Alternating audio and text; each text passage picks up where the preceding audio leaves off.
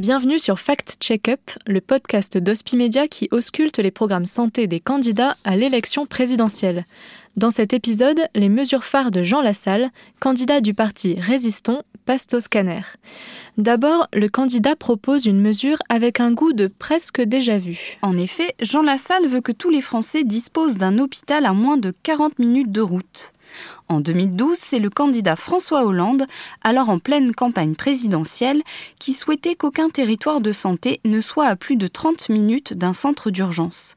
Cinq ans plus tard, Hospimedia, à l'appui de l'outil Oscar, a noté dans une enquête qu'environ 5% de la population, soit un peu plus de 3 millions de Français, étaient toujours à plus de 30 minutes d'un service d'urgence. Cette fois, pour 2022, Jean Lassalle vise les 40 minutes et non plus seulement des urgences, mais d'un hôpital qu'est-ce qu'implique un accès à l'hôpital en moins de 40 minutes Pour certaines régions, montagneuses notamment, ou considérées comme des déserts médicaux, cela nécessite de revoir l'accès aux soins dans l'ensemble des territoires, avec non seulement la prise en compte des hôpitaux, mais aussi d'autres structures développées ces dernières années, comme les maisons de santé pluriprofessionnelles ou encore les communautés professionnelles territoriales de santé, les CPTS. Ces structures permettent de regrouper des acteurs assurant des soins de premier recours, mais aussi des acteurs médico-sociaux. Jean Lassalle n'évoque dans son programme que les hôpitaux et ne détaille pas comment atteindre cet objectif des 40 minutes minimum.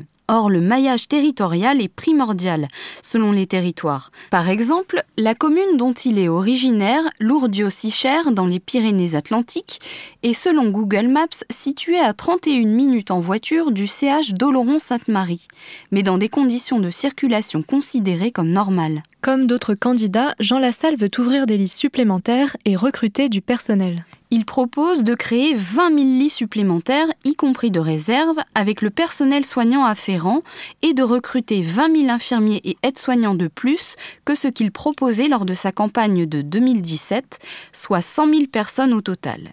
Il prévoit ces deux mesures sur 5 ans, ce qui implique un rythme d'ouverture de 4 000 lits par an, sans précision toutefois de leur répartition entre les différents services qui constituent un établissement de santé.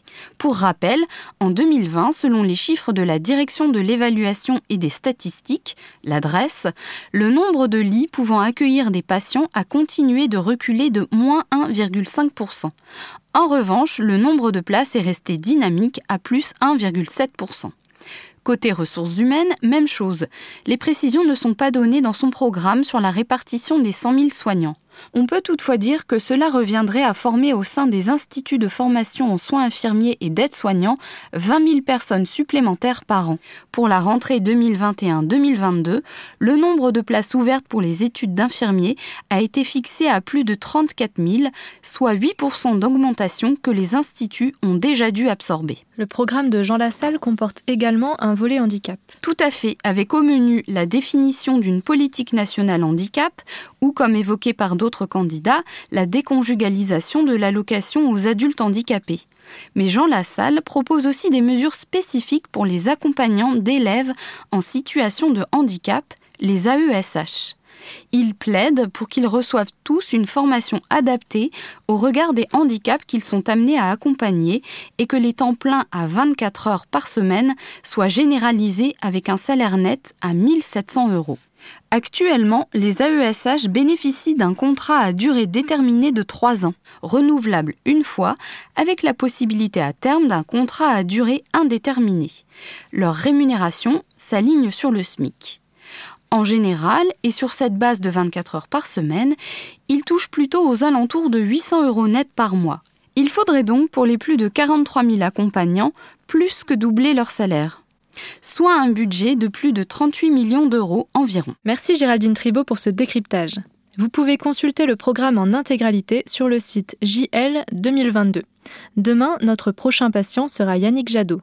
En attendant, vous pouvez écouter ou réécouter nos précédents examens sur hospimedia.fr ou sur votre plateforme d'écoute préférée. Fact Check Up, un podcast d'Hospimedia réalisé par Perrine Debacker, Géraldine Tribault et Jérôme Ambillard. Au mixage et à la création sonore, Alexandre Debuchy.